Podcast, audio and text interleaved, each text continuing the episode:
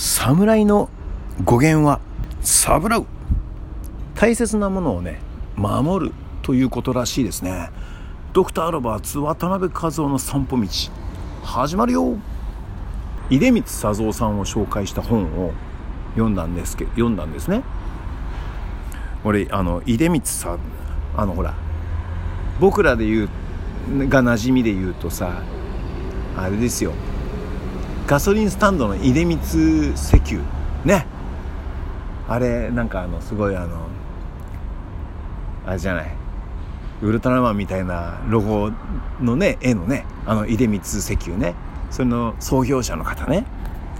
出光佐三さん。俺あの佐藤秀夫のさにさ 佐藤秀夫のさにあの123の3、えー、3三男坊だったらしいですね。えっ、ー、とねそれで佐三さんって書くんですけど俺なんかサザンさんなのかなとか思ってすげえかっこいいな。なんか出光サザン。すげえなと思う。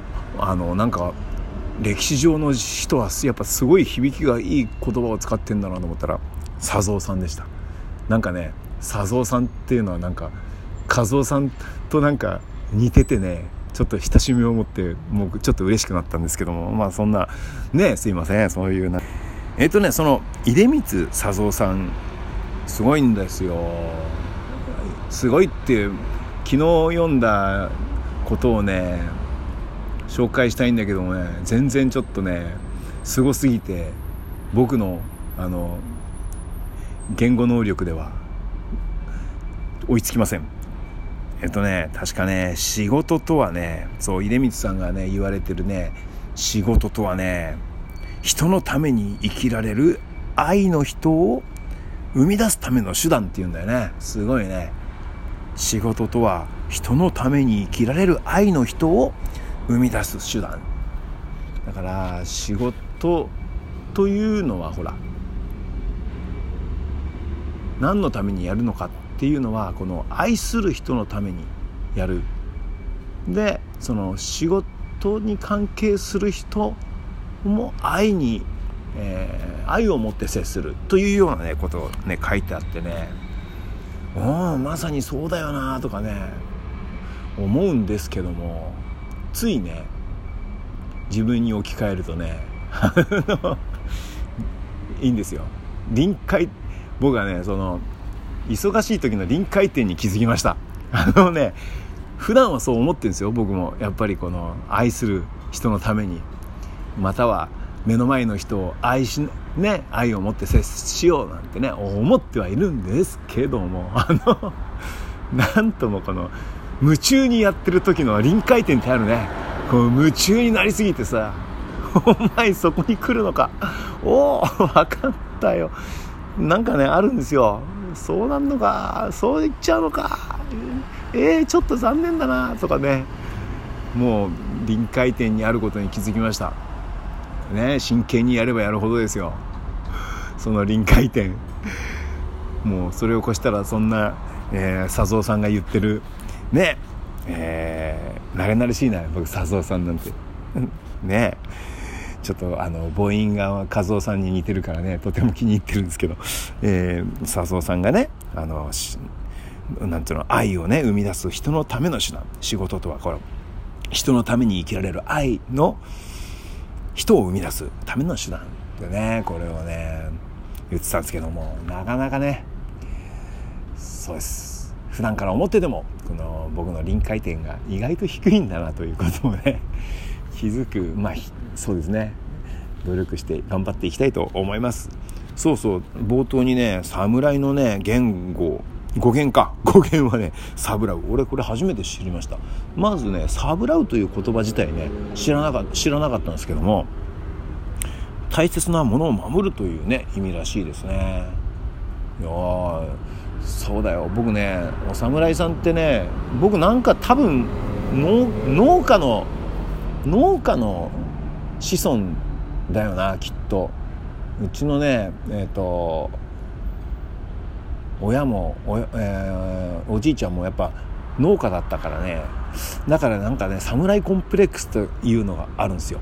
みんなほら侍の気持ちでなんかこの魂をえー、受け継いでみたいなこと言うじゃないですか。なんかね僕コンプレックスがあってですね。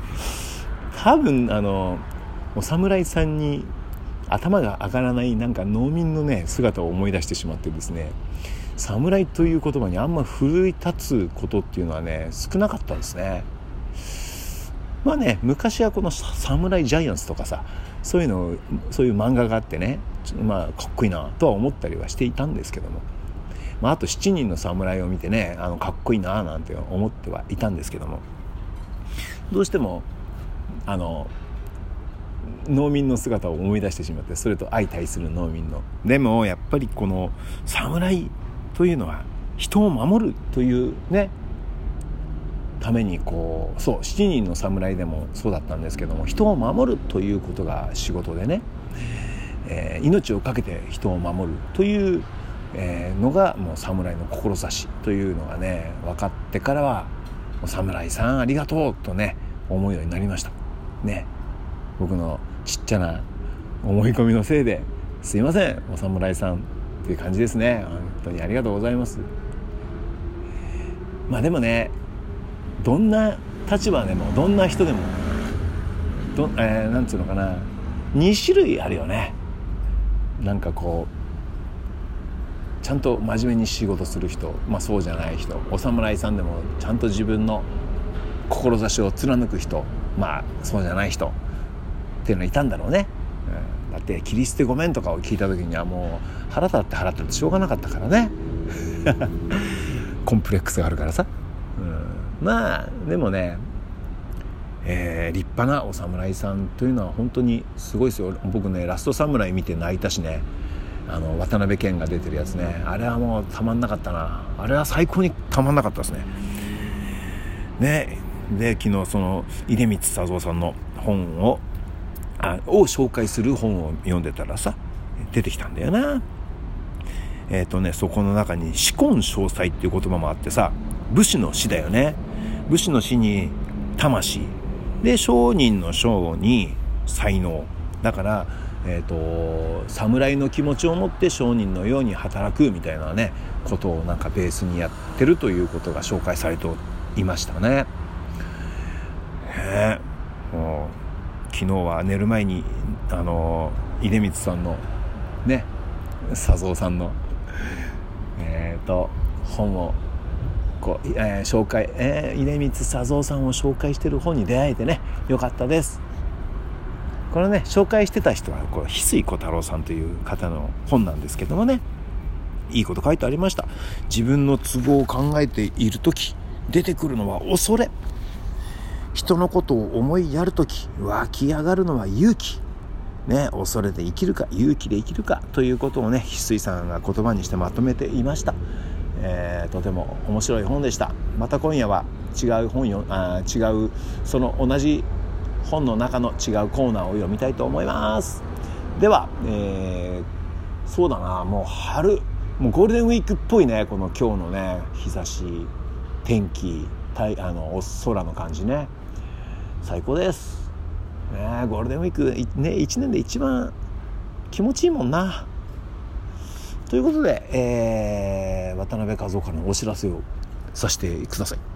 えー、2022年5月21日、荻窪のドクターズバーで、ザ・渡辺ワンマンライブやります。イェイイェイ、えー、18時30分からのスタートになっておりますので、えー、詳細はね、この後どんどん詰めていきますので、もしかしたらゲストあるかもな、みたいなね、えー、ところですけども、えー、その辺はまたお楽しみにしていただけたら嬉しいです。え、ドクターロバツ渡辺和夫でした。ありがとう。いつも聞いてくれてありがとう。またね